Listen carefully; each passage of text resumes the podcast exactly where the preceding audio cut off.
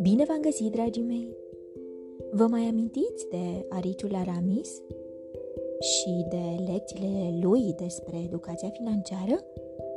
Ei bine, dacă până acum ați învățat cum să câștigați banii, cum să-i folosiți cu chipzuință și cum să-i economisiți, în seara aceasta veți descoperi cum să-i investiți. Din cufărul meu cu povești, am ales pentru voi povestea Ariciul Aramis și aventurile lui, scrisă de Alina Chirilă, editată de editura Irizor. Sunteți pregătiți de o nouă aventură? Haideți să pornim! Ariciul Aramis și lecția despre investiții. Venise deja vacanța de toamnă, însă Ariciul Aramis nu își vedea capul de treburi. În timpul săptămânii mergea la școală, făcea teme și învăța, iar în weekend o ajuta pe mama sa pentru a putea strânge bănuții necesari studiului la universitate.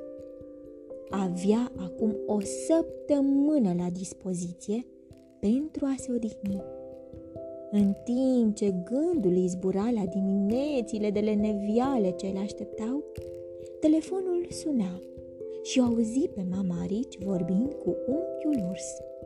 După nici cinci minute, a aflat motivul apelului. Unchiul urs avea din nou de lucru până peste cap. Primise o grămadă de marfă, nuci, mere, pere, castane. Toate trebuiau descărcate, depozitate și vândute la piață. Aramis avea să primească trei bănuți pentru fiecare zi lucrătoare din săptămâna de vacanță. Deci 15 bănuți în total. Deși îi plăcea să doarmă, se gândi că i-ar prinde bine niște rezerve, mai ales că tot ce are va merge în contul de economii de la bancă. Încă nu a uitat experiența neplăcută din visul său cu lupul Lulu, însă tot își dorea un skateboard.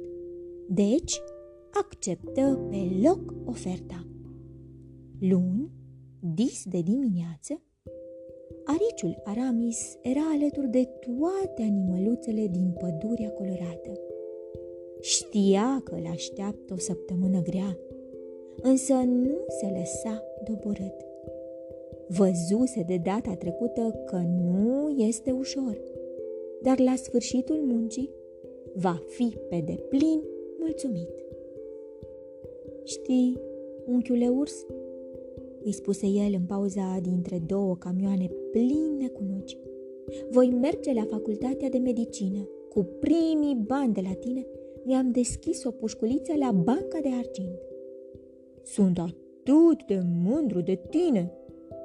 Da, mărturisesc că sunt fericit. Mama îmi dă suma necesară în fiecare lună, iar eu o ajut prin casă. Ești un arici copil bun? Dar uh, ce o să faci cu cei 15 galbeni de la mine? Mă gândeam încă la acel skateboard despre care visez de ceva vreme. Am înțeles, dar uh, nu ai vrea totuși să investești și să obții mai mulți bănuți? Hmm, cum este posibil? Întreabă Aramis nedumerit. Foarte simplu. Asta fac oamenii de afaceri. Investesc o sumă de bani pentru a face profit. Cu acest profit fac și mai multe afaceri, dar își permit și mai multe lucruri. Deci, un skateboard și mai bun, cu roți de abanos, spuse ariciul, aproape doar pentru el, sorbind din mărul roșu și aromat. Sau un uh, cabinet medical pentru toate animalele din pădurea colorată, îi răspunse ursul, auzind spusele lui Aramis dinainte. Aramis a rămas fără cuvinte.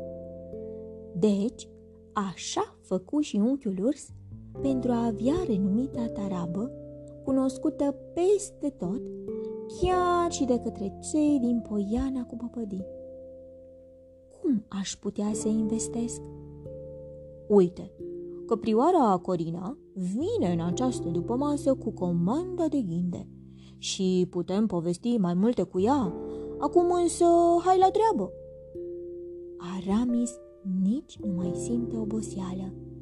Așteaptă ca ziua să se termine și să afle informații noi despre cum ar putea să-și înmulțească monedele pe lângă ceea ce agonisea deja în contul din banca de argint. Pe când apuca să se însereze, se zări pe cărare o caleașcă. Era căprioara Corina, însoțită de valetul său, vulturul Viorel. Era cea mai bogată necuvântătoare din pădurea colorată. Și cea mai frumoasă, își spuse ariciul în gând. Vino, Aramis!" îl strigă unchiul urs, care o întâmpină deja pe musafiră. O așeză la măsuța de lângă tarabă, servind-o cu un ceai de mușețel cu miere, de unde ieșea un abur îmbietor. Deci, vrei să vorbim despre afaceri?" îl întreabă ea pe Arici cu o voce suavă, sorbind din cană cu ceai. Da, răspunse el timid.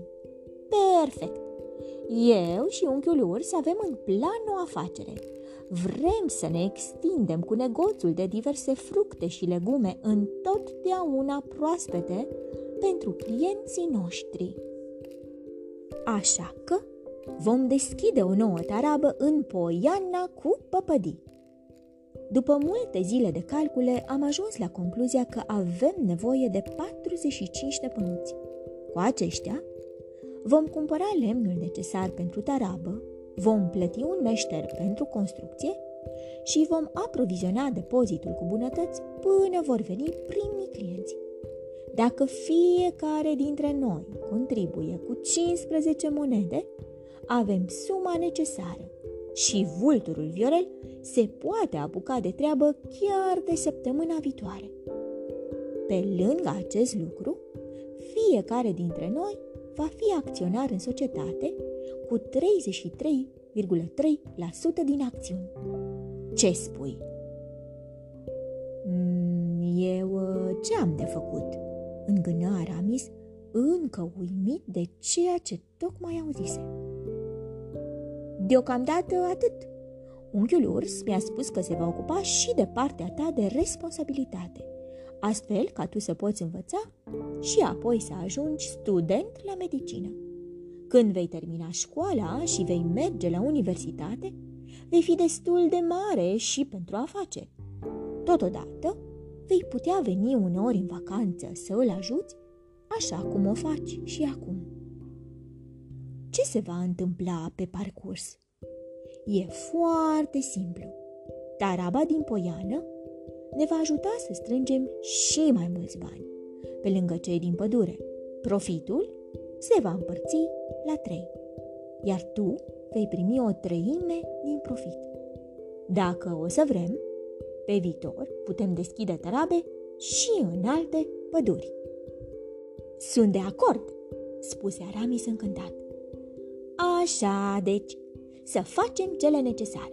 Ne vedem mâine negreșit. Săptămâna trecuse pe nesimțite. Aramis primi de la unchiul urs cei 15 galbeni pe care îi dedu căprioare Corina după ce amândoi semnaseră și pe documentele noi companii din Poiana cu păpădii, taraba celor trei grozavi. Nici nu se putea mai bine. Aramis nu era doar un viitor student la medicină, ci mult mai mult decât atât. Era un arici de afaceri.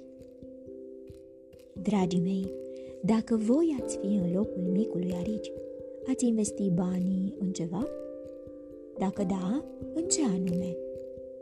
Poate vă deschideți ceva împreună cu un prieten sau cu mai mulți prieteni. Nu uitați că visurile devin realitate atunci când și cei din jurul nostru cred în ele. Vă urez somn ușor, vise plăcute, îngerii să vă sărute. Pe curând!